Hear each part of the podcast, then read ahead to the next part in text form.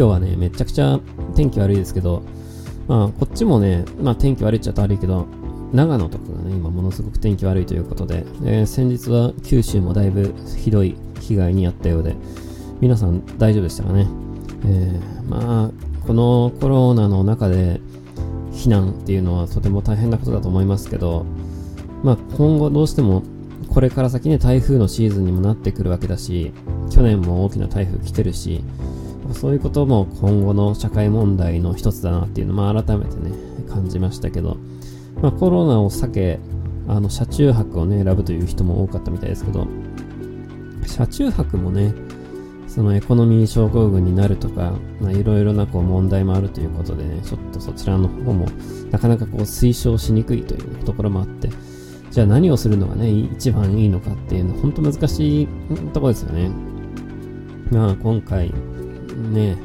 あの、まあ、今回はその、長野と、まあ、前回の九州とっていうところでしたけど、まあ、全ての地域にとって絡んでくる問題ということもあって、まあ、どういうふうにコロナと付き合っていくのかという課題の一つなのかなと思いました。えー、皆さんとか大丈夫ですかね？とにかく風が強くてね、えー、今はギリギリ雨降ってないくらいで洗濯物を外に干したい気持ちもあるんですけど、とにかく風が強すぎて今干したら全部すっ飛んでっちゃうなということで、あの、結局部屋干しにしてます。久々に今日部屋干ししていて、えー、リビングで干してるんですけど、多分今もう灼熱になってますね、リビング。今エアコンの部屋干しモードにしてるんで、灼熱のリビングになってると思います。このね、あ電気代クソかかるんだよね、あれね。本当はやりたくないんですけど、えー、最近の家はさ、浴室乾燥が当たり前になってるんだってね。で、特に高層マンションとかって、外に干す、干しちゃいけないわけですよ、洗濯物をね。そもそも洗濯物干すという概念がない外にね。すごいよね、そうやってね。太陽の光を浴びさせないんだもんね。大丈夫なのかなとか思っちゃうんだけど、大丈夫なんでしょうね。布団とかどうしてんのかな？高層マンションに住んでる人って。それも浴室乾燥機とかでやんのかな？どういう風にしてんのか。世の中の標準の暮らしっぷりがね、僕の中ではよくわかんないっていうね。で、乾燥機とかもね、ついてるとこ多いですよね。あの、家でもね、そのドラム式の洗濯機、乾燥機付き洗濯機みたいなのさ、あれもやっぱふわふわになってめちゃくちゃいいなって思うんですけど、電気代超かかりそうだよね。えー、僕はもう律儀に外に干してますけど、え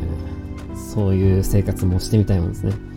そうでも浴室乾燥機とか当たり前のように使ってる人はもう梅雨とか関係ないわけだもんね。朝だろうが昼だろうが夜だろうが洗濯好きな時に回していいわけだもんね。なんか不思議だなって思いますけど。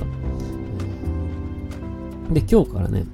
コンデンサーマイクに戻しましてね、YouTube 見ている方はわかると思いますけど、コンデンサーマイクに戻しました。音量と、音量というか、まあ音量はいつもと同じぐらいだと思うんですけど、音質どんぐらい違うのかな？なんか喋りだとぶっちゃけね、そんな変わんないと思うんだよね。えー、まあこっちの方が、まあ、パリッとしていて、まあ、いわゆる音はいいんだけど、まあそんなに違いはないかなと、ね、まあ思います。まあね、そのコンデンサーマイクの方が、あのー、手持ちのマイクだとね、ちょっとマイクと口がずれただけで音量がぐっと下がっちゃうんですけど、こっちの方がまあ音量は安定してるかなというか、まあ顔が常にここにあるんでね、マイクの真ん前にずっと置いたまま喋ってるということもあって、こっちの方がまあ安定はしてそうだなと思ってます。で、なんで今までこのここ2週間ぐらいコンデンサーマイクを使わなかったのかというとですね、このママイクの、これ今 YouTube 見てる方はね、わかると思うんですけど、マイクの固定しているホルダーがあるんですね。で、このホルダーに、あの、この黒い紐、これね、ゴムなんですよ。で、このゴムがね、ベロンベロンに伸びちゃってね、マイクがね、安定しなくなってきたなと思って。で、あの、新しくしました。ね、新しくしてうまくあのくっつけたらいい感じになったんで、しばらくこれでまた持ちそうだなと。まあ1年ぐらいは持ちそうだなと思います。で、1年経ったらまたゴム変えればいい。ね。で、こうね、ゴムでやってるから、あ、おっとっとあの、こういうとこうっかり触っちゃったとしても、その振動がね、マイクに乗らないんだよね。だからね、あの、何？安定した、安定した音で取れるわけですよ。ノイズが少なくね。っていう理屈なんですけどね。どうですかね。まあ、ぶっちゃけこういう喋りだったらあんまり違いはないかなとは思いながらも、えー、まあ、やってますという感じですね。えと、あ、で、今日の夜もウィークリーアニメやるんですけど、21時からやる予定なんですけど、そちらの方は、えー、今まで通りハンドマイクでやりたいなと思ってます。昼間にニュース読みやった時もハンドマイクやって、まあ、いいところは、ね、そっちの方がいいこともあって、えー、そういう時はそそっちを使おうかなという感じで使い分けを、ね、していこうかなと思いますね。えー、カメラもね、ちょっといろいろ調整中で、えー、前回のウィークリーアヤノメは少し明るくなったと思うんですけど、え、もうちょっといろいろ調整できそうだなというところですね。で、なんか最近の近況の話ですけど、え、昨日ですね、え、昨日からしばらく最近サボりがちだった Voicyの更新を久々にやったんですけど、あの、な結構ね、そのいろいろこうプラットフォームが増えていく中で悩みどころなのは、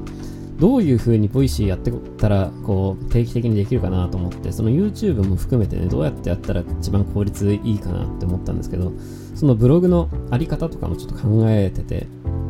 なんかね、やっぱブログ、僕は結構そのブログ書くの好きでやってるんですけど、やっぱね、あのー、世の中の今後の流れ的にね、ブログで情報を検索するとか、要するにインターネットの文字で情報を検索する人も、ま、減っていくというのが一つと、えー、と、情報の受信の仕方が今までは文字ベースだったのが、やっぱり今後は動画とか音声に変わっていくよねっていうような考え方がまあものすごくあるわけですね。で、僕自身もそういう状況を睨んで、去年から音声メディアをやり始めているんですけど、音声メディアも、やっぱ動画メディアも重要だなというふうに思っていて、できるだけブログで書いたことを頻繁に声とか動画で残しておくことが大事だなと思ってるんですね。で、ウィークリーガイドメもそのつもりでこう始めた企画ではあるんですけど、えー、もっと頻繁に情報をあの、動画とか音声メディアに残しておく方法を考えないとなって、効率的にね、考えないとなというところでね、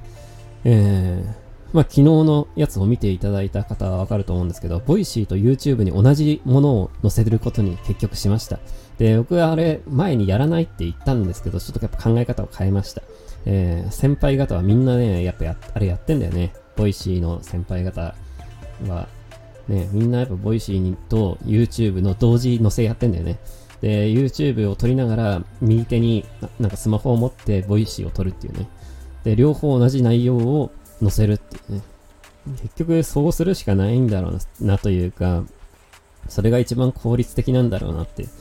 いうので、ちょっと僕自身も思いましてね。ちょっと真似してそれをやってみることにしましたということでね。えー、それを、えー、定期的にえー、ガツガツ出していきたいなと思います。で、今まではね、あの、まあ、 Voicy も言葉詰まったとことか、ちょっと撮り直しできるんで、結構、あのー、ちょこちょこと、あーとか言ったところは、戻して撮るとかやってたんですけど、えー、今度からは、もうそういうのもやらずにね、一発撮りをそのまま載せようかなと思います。YouTube の、あの、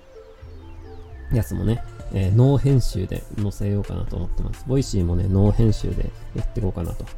思いますね。で、やっぱなんかこう喋る練習にもなるしね、ああいうのね。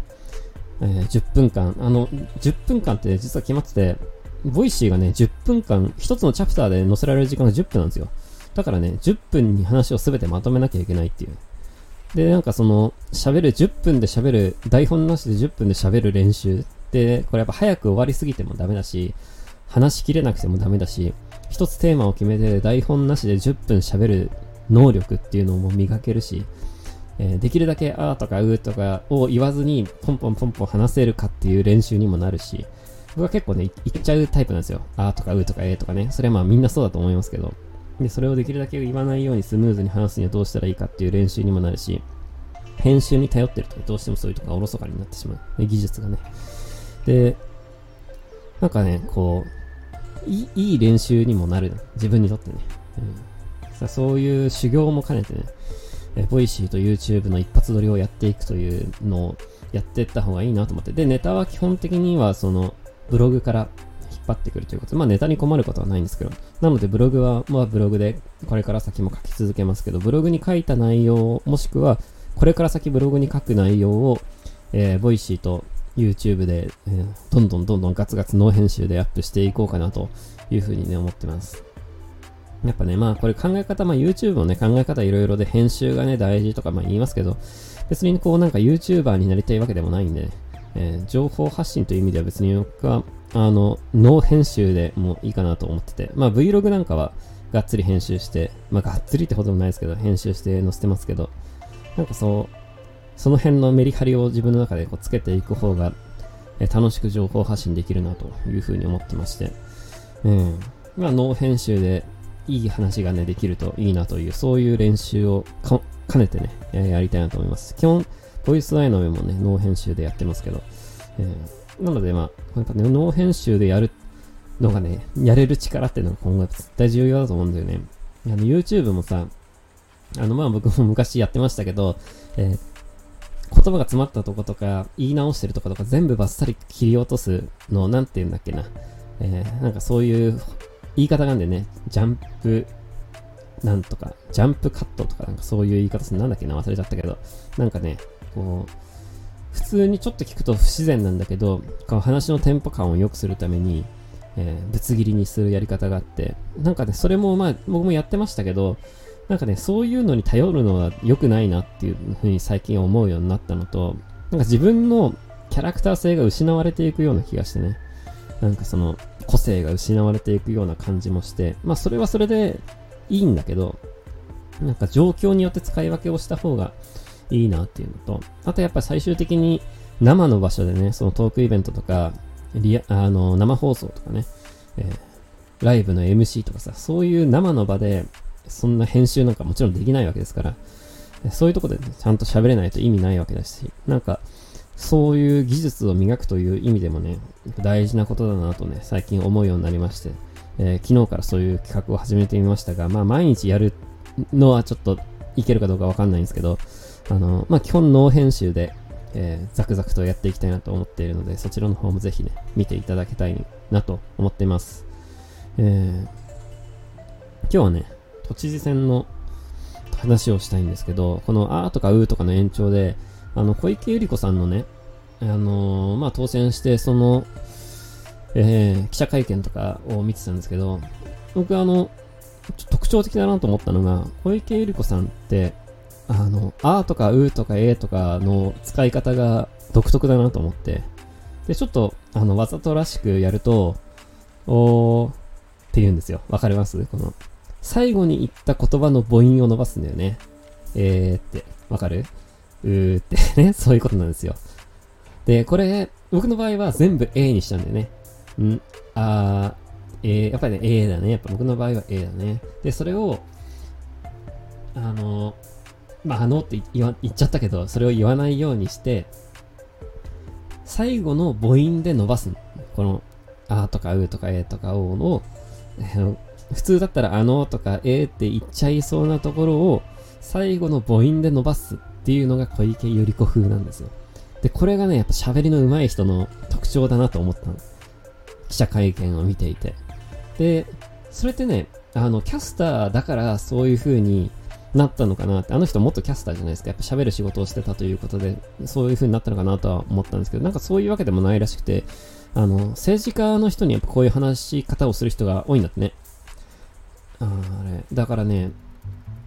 ある一定の年齢の人がそういう風に言うのかもしれないけど、やっぱね、こうず、毎回あのとか、毎回えーって言うと、なんか、僕の中であんま印象が良くないのよ。でね、こういう癖をね、つけていこうと思った。小池百合子風の喋り方をしてみようかなと思って、っとね、これからね、意識してみようかなと思うんですけど、きっとこのボイスアイの面の中でも実践できてないところいっぱいあると思うんですけど、少しずつね、自分の中で少しずつ、これでも無意識なんだよね。だから小池さんも、あ、絶対無意識にやってるから、すげえなと思うけど、やっぱその方が言葉が詰まった印象がね、少ないような気がするんだよね。まあこれがね、できるかどうかっていうところはね、頑張っていきたいなと思います。えー、えーって今一足、えーって言っちゃったけども、完全に癖になってんだ、これな。で、こういう、都知事選がまあ終わりまして、うーんと、まあ、最大のね、えー、候補者数で、えー、小池百合子の得票数がパッと今出てこないけど、歴代2位だったと。で、歴代1位誰だったのかちょっと調べようと思ってまだ調べてないんですけど、まあ、今回歴代2位だったということで、前回の都知事選よりも多くの票を得たということで、えー、トップ当選をしたということで、次のね、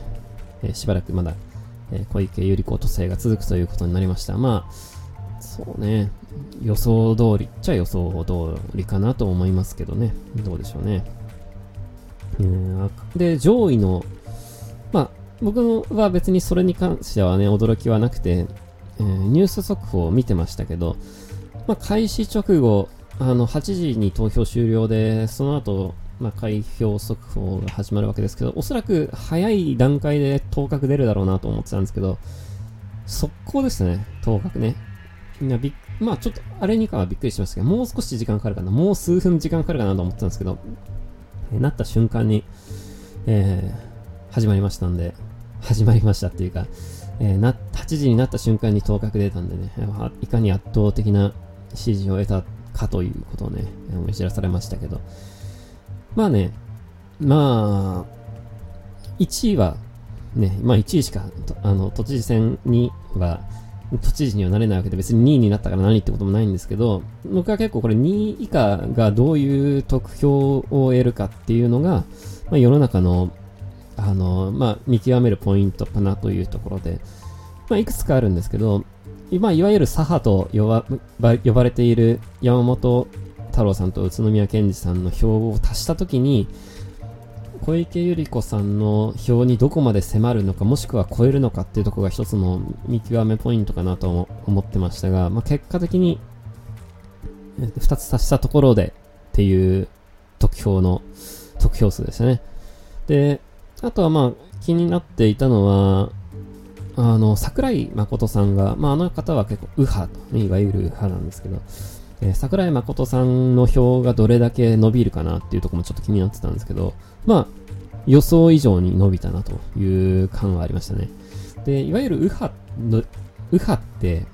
まあ、小池百合子も4年前出た時は、どっちかっていうとそっちだったと思ういう印象を持ったんですね。で、いわゆる右派的な人が、どこにその投票するかというところで、まあ、おそらく右派なんだけど、前回もね、桜井さん出てましたけど、右派なんだけど、桜井さんに入れる人と小池百合子さんに入れた人がいたと思うんです、前回ね。で、今回は、その右派なんだけど、小池百合子さんに入れなかった人が、きっと、その受け皿として桜井さんがあったのかなというところですね。えー、思った以上に伸びたというところも一つ特徴的だったなと思います。えー、あとは、いわゆる、まあ、ね、あんま言いたくないけど、こう、こう、ちょっと目立ちたがり屋的な候補の人たちもまあいたわけですけど、でも僕はね、あの、前回もお話しした通り、まあ、そういう人がいていいと思うし、いろんな考え方あっていいと思うし、でそれでこう、いろいろ興味を持つ人がいるのであればそれはいいことだし、何一つ別に悪いことしてるわけじゃないですし、僕は結構そういう人たちを応援したいタイプではあるって、もし今回投票用紙にね、例えば3人とか4人とか名前書けるのであれば、僕は後藤輝樹とか多分入れたと思いますよ。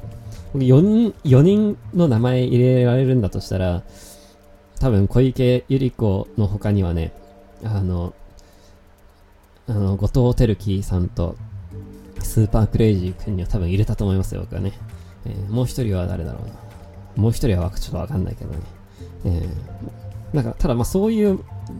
ルールじゃないからね。これね、都知事選っていうのはね、入れてないですけど。えー、だから、まあ、そういう人がいてもいいとは思うという話を、まあ、先週もしましたけど、まあ、そういう人たちにも結構票が、まあ、少ないとはいえ、結構集まっている、いたなという印象もありました。で、多分あそこの2つ票割れたと思うんですけど、ある程度一本化すれば、まあ、ね、状況によっては、まあこれだから、1人しか当選しないんであれですけど、2人当選できる、3年もしくは3人当選できるような、例えば議員の選挙とかね、だったら、ちょっとわかんないよねっていうね。もしかしたら、もし、ね、もしかしてししちゃうかもしれない。えー、まあ、参議院選挙とかね、比例代表とかもありますけど、そういう政党として出て、そういう風に、政党で、あの、票を得て、当選することだってあり得るかなとは思いましたけど、まあ実際それでね、N 国も議員を送り出したわけで、そういうこともあり得るなというところで、まあ、今後の選挙活動をどうするのかは知らないですけど、その方々がね。うん、ただまあ、何人かはおそらく国政に出る人もいるかもしれないなというふうには思っているので、次の衆議院選挙がいつになるかちょっとわかんないですけど、その辺でもう一回名前を見る人たちもあの中にいるかもしれないなと、ちょっとね、思いましたね。えー、次の解散はいつなんだろうな。ね、最短で秋なんて言われてますけど、おそらく秋には解散しないと思いますけど、まあ、順当にいけば来年の、えー、自民党の総裁の任期が終わる時なのかなとは思いますけど、コロナの状況によっては、オリンピックの中止が、ね、もし決まるのであれば、オリンピックの中止が決まる来年の春か、最短で今年の秋かっていうところもあるのかなというところに感じるにはありますけど、まあでも、来年中には必ず1回衆議院の選挙があるかなと思うので、えそこで、えー、他の人たちがね、どういう風に動くかというところですかね。まあ、小池百合子が衆議院選挙にもう一回出る可能性があるかどうかと言われるとちょっと難しいところですけどね。コロナがなかったらね、あったかもしんないよね。コロナがなかったら東京オリンピック今年やって、えー、だからまこの7月で小池百合子の再選があって、オリンピックやって、で、来年の、えー、自民党の総裁の任期が終わったタイミングで、衆議院の選挙があって、小池百合子が希望の党として出て、で、まあ何人かどうかわかん、どうなるかわかんないけど、いろいろ連立与党を組んで、連立政権っていう形で首相になるとかいうルートはあったかもしんないけど、まあ、うん、そういうこともきっとその数年前はね、考えてたかもしんないですけど、えー、数年前というか、最初に都知事になった時はね、そういうことも考えてたかもしんないけど、まあ今の状況だったら、ちょっと状況変わっちゃって、できない、それもないだろうなって感じですかね。結構やっぱこのコロナがあるかないかで、状況はかなり変わってきて、次の総理大臣ね、どうなるのかね。まあちょっと次の総理大臣がどうなるのかっていうのは、まだちょっと今、あのー、テーマにしていくのはちょっとまだ早いかなというところですけど、そろそろそういった話もちらほらと、え出始めてきてるのも事実で、えー、ポスト、安倍っていう感じでね、ね自民党の中でもいろいろ、こう、腹の探り合いをしてる感じはしますけど、そういうのもちょっとね、えー、時期が来たら取り上げていきたいテーマだなと思っています。えー、さっきね、右派と左派っていう話をしましたけども、この辺もね、ちょっといろいろこう、えー、話触れといた方がいいかなというところで、まあその、左派っていうのは、基本的にその革新派の人って、なんかこう、左翼、なんかいつもこう、反対ばっかりしてるみたいなね。えー、いつもなんか文句ばっかり言ってるようなイメージを持つ人もまあいるかもしれないし、実際僕もそういう風な意見をちょっと持ったりすることもあるんですけど、なんかこの人たちいつもこう、文句ばっかり言ってるし、なんか、嫌な感じみたいにね、思う人もいると思うんですけど、あの、本来、左派っていうのは、革新的な考え方の人たちなんですよね。で、今までのスタイルに、えー、脳を突きつけ、新しい考え方を取り入れていこうよっていうのが、本来の左派なわけですよ。で、右派っていうのは、今までのやり方を重視して、伝統を重んじてあんまり変化をしない、そういう保守的な考え方を言うのが、まあ、右派なんですよね。で、これ日本ちょっと特殊で、まあそもそもなんでこれ、ウーハ・サハっていう言葉ができたかというと、フランスの議会なんで、1700年代だったかな。フランスの議会で当時はまだその王様もいて、そういった王様のトップとしてやっていく考え方を大事にしようよっていう人たちが、その右、議会の右側に集まったから右派ってなんですね。で、左側に、その国民の民意をもっと取り上げていくべきだ、重視していくべきだっていう考え方の人たちが集まったから、そそういう考え方を左派って言うんだってさ。で、日本はね、ちょっと特殊なんだよね。で、その、選挙、まあこれからおそらく改憲の話ね、憲法改正の話になっていくと思うんですけど、今ね、こうどっちかっていうと、こう憲法を改正しようって言ってる人たちが右派で、で、左派の人たちは憲法は絶対に改正しないって言ってる人たちが多いっていうね。で、それ考えると、なんか、新しく変えていくっていうのが本来の左派であるはずなのに、こう守っていくってなってるね。憲法に関しては、その右派が憲法変えたいって言ってるね。なんかそれなんか革新的なね、今まであったものを大事にするのでそっちが右派なんじゃないの？ってだからどっちかというと右派の方が憲法を変えたくないんじゃないの？っていう風に、こ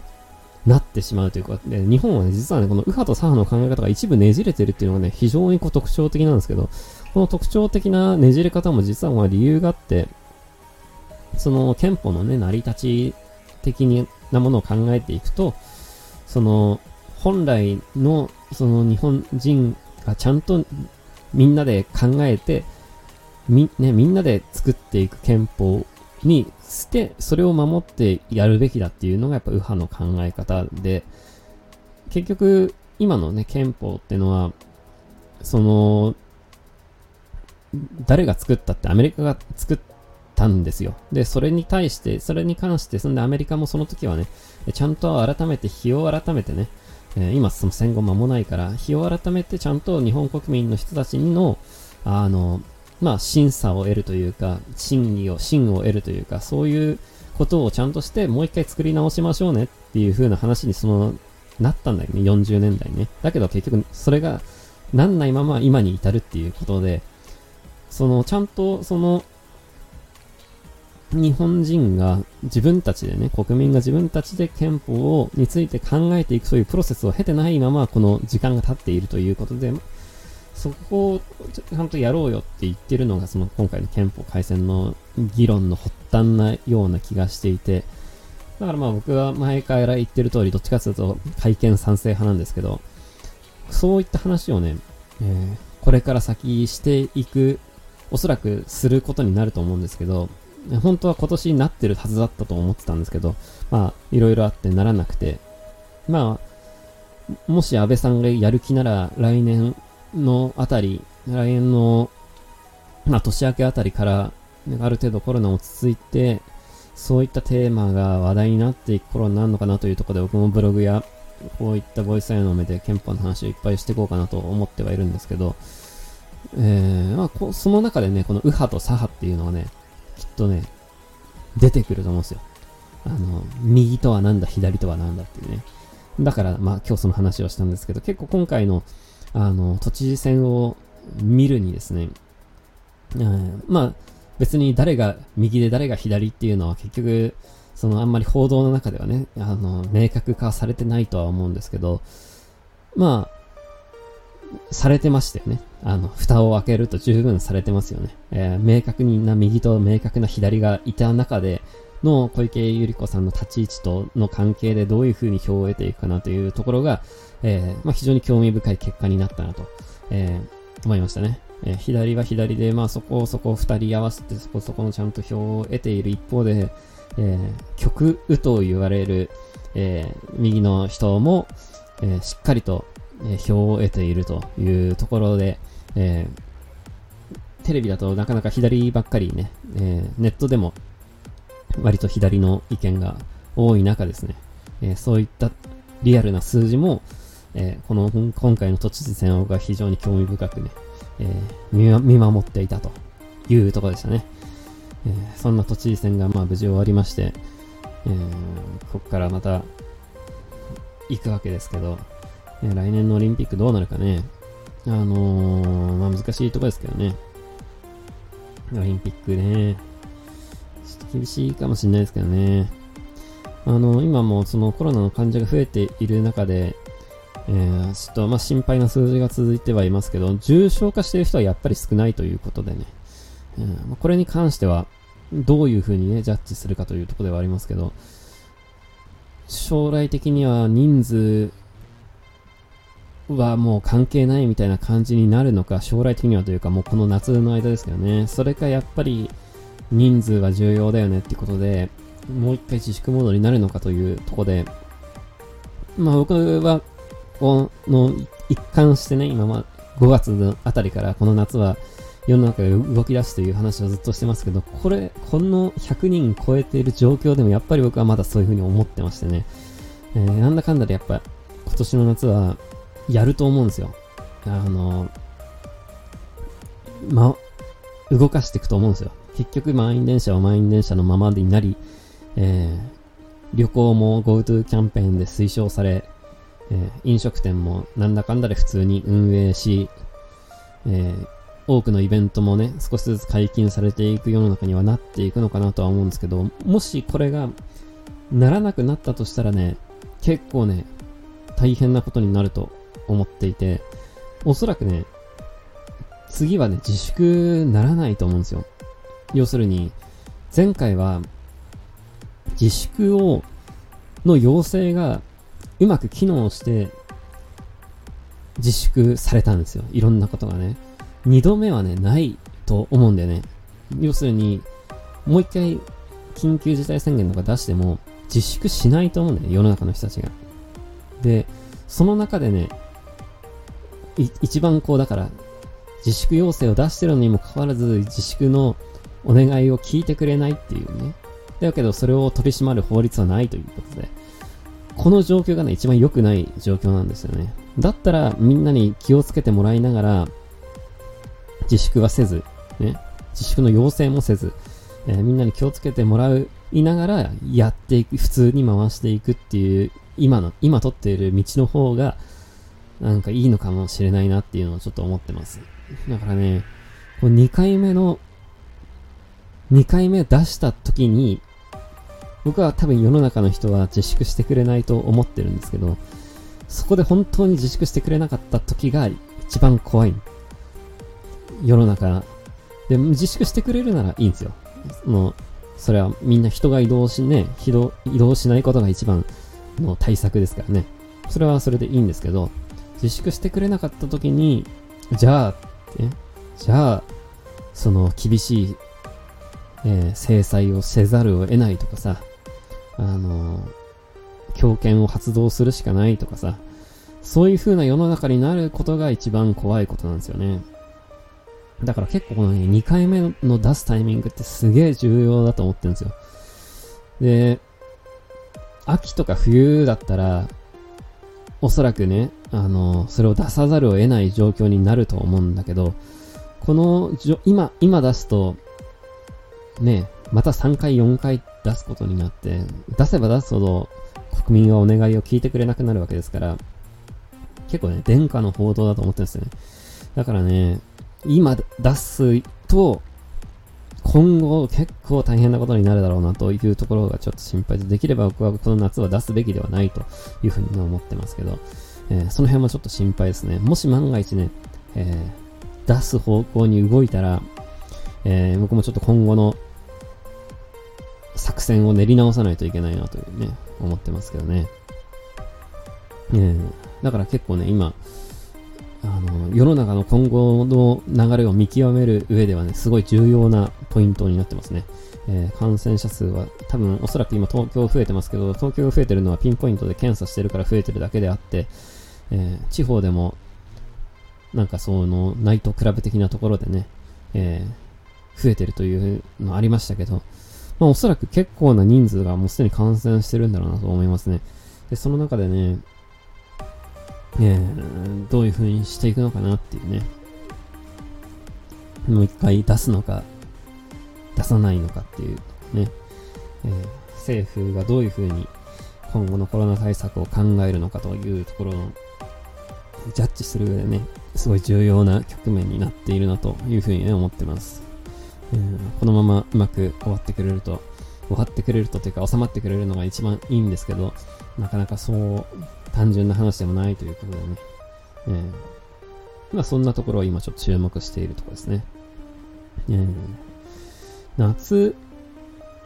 暑くなってきてね、ちょっとあの、アベノマスクもね、あの、使ってるんですけど、あの糸がね、なんか出てくるんですよ。あの、ガーゼのね、あの、ガーゼ、あれ、周り処理されてないからさ、ほつれてくんでね、徐々にね。なんか糸がね、ペコペコ出始めてきてね、なんか紐が切れるのが先かなと思ってたんですけど、先にガーゼの方がダメになりそうだなと思っていて、なんか新しいマスクをなんか欲しいなと思っているところで。いや、最近マスクめちゃくちゃ増えてますからね。洗えるマスク、ね、いいですね、あれね。ちょっと高いんだけどね。だけどまあ、そういう、これから先ずっとね、マスクの需要は高まると思うんで、えー、まあ、そういったものもきっと新しいビジネスチャンスになるんだろうなとかちょっと思いながらこの前、あの、世の中どんなマスク売ってるのかちょっとロフトで見てましたけど、いろいろあってね、そのうち買おうかなと思ってます。えー、まあ、しばらくマスクに関しては続きそうだね。えー、マスクをしなくてもいい世の中っていつぐらいに訪れるのかな結局ワクチンができたところでマスクはしてそうな気はする、ね。えー、一度こう、何し、外、外した、外した状態でどっかに行くのが不謹慎とかね、外した状態で人と会うのが不謹慎みたいなも、のがもう植え付けられている状況でね、マスクをしなくていい世の中になるのっていつだろうなっていうのを考えたらと、えー、意外と後ろだ、後ろかもしんないなっていうね。ワクチンができても、普通にライブとか、あの、イベントとかやるようになっても、マスクはもしかしたらしていくものになっていくのかもしれないなとかちょっと思ってますね。まあ今年の夏はこれも結構再三言ってますけど、結構暑いということで、この暑さの中でマスクとどういう風に付き合っていくかにっていう考え方でも、この辺決まってくるのかなとは思いますけどね。えー、人と、何、外にいるときはしなくていいとか、ね、暑いときはしなくていいとか、えー、まあ、あの、学者さん、お医者さんの記事で読みましたけど、一言も喋らないのであればマスクはしなくてもいいっていう風に言ってる人もいるし、でその一方でね、昨日だか一昨日だかはコロナは空気感染するんじゃないかみたいな記事がもう一回出てましたけど、ね、どういう風に、空気感染するのであれば、ね、普通の布マスクの隙間じゃ意味ないわけだし、まあなかなかこの辺もね、えー、恐ろしい話で、なかなかこうズバッと明言して、ね、マスクの必要性に関して言うのは難しいんでしょうけど、だ難しいからこそね、えー、マスクがなくなる日って結構後ろなんだろうなって思ってますね。まあ、そういう意味で、まあ、僕もそろそろ新しいマスクを、夏でも暑くない新しいマスクを、あとやっぱ耳が痛くなんないやつがいいね。なんかメガネするから、本当はメガネが曇らないやつがいいんだけどね。いろいろね、こうマスクしてるとね、うんなんか不都合な方が多いんですよ。僕もだからあんまり本当はマスクしたくないんだけど、ね、そういうわけにもいかないわけで、ね、してますけど、なんかこう、もう少しなんかうまくやれるマスクがあるといいなっていうね、ちょっと思ってます。えー、っとね、今週は、えー、7月の今日8でしょ？えー、黒の暁の、えー、打ち上げがあるんでね、今週ね、週末ぐらいに。えー、それがちょっと楽しみなのと、えー、まあ、ちょこちょこミーティング系もありつつ、えー、まあ、引き、これ、まあ、何があるってわけじゃないんですけど、えー、いろいろと、日日頃やっていることをまた継続してやっていくという感じですね。えー、それなりに忙しくね、なってきました、僕も。うん、忙しくなってきたんですけど、何について忙しくなっているかというのは別に言えないんですけど、えー、いろいろ忙しくやらせていただいてますというね、えー、ことです。えー、まあね、あの、このこの1週間久々にあんまりこう、ニュース読みの配信とかをできてなくて、なんですけど、なんか、あの、コメントで、YouTube のコメントで、なんか、絵があった方がいい、やっぱ良さそうだなっていうのをちょっと感じて、あの、マインドマップの動画作りも、あれはあれで、あの、喋る方としては分かりやすいんで、あの、授業、授業タイプのものだったら、ああいう方がいいなと思うんですけど、 Voicyみたいに、やっぱラジオメインのものは、別に、まあ、ああいうね、文字情報とかなくてもいいし、なんかその辺やっぱ使い分けてやっていくことが大事だなと、やっぱ顔も出していかないと、出していくこと重要だなと思いまして、えそういう、えー、脳編集のね、えー、顔出しの配信、配信というか、えー、情報発信は、え積極的にやっていこうかなと思った、思いましたね。うん、今日もこの後、ボイスアヤナメの編集をした後、そういうのをやろうかなと思ってます。だかだから多分、えー、7時のボイスアヤナメの、えー、プレミア公開よりも前にその動画出てると思いますけどね。えー、そういうのはちょくちょくとやっていこうかなと思っています。まあでもそんなもんですね。別になんか大きなイベントがあるとかそういうわけでもなく、何か、楽しみな出来事がね、あるというわけでもなく、ね、そんな日々を送りたいなというところですね。あとは早く梅雨明けるといいなと思ってます。えー、雨でね、雨でかなり多くの被害が全国的に出ているということで、河川も氾濫して大変なことになってますね。死者も多く出ているということで、えー、まあ、そういったところにお住まいの方もいるでしょうし、これから先強い雨が降る可能性もあるね、地域によってはね。ということで、みんなお互いに、えー、ちょっと気をつけつつ、えー、この梅雨をね、おそらくラスト 1, 1週間ぐらいだと思いますけど、えー、この梅雨もね、乗り切っていけたらいいかなと思います。それじゃあまた来週も聞いてください。はい。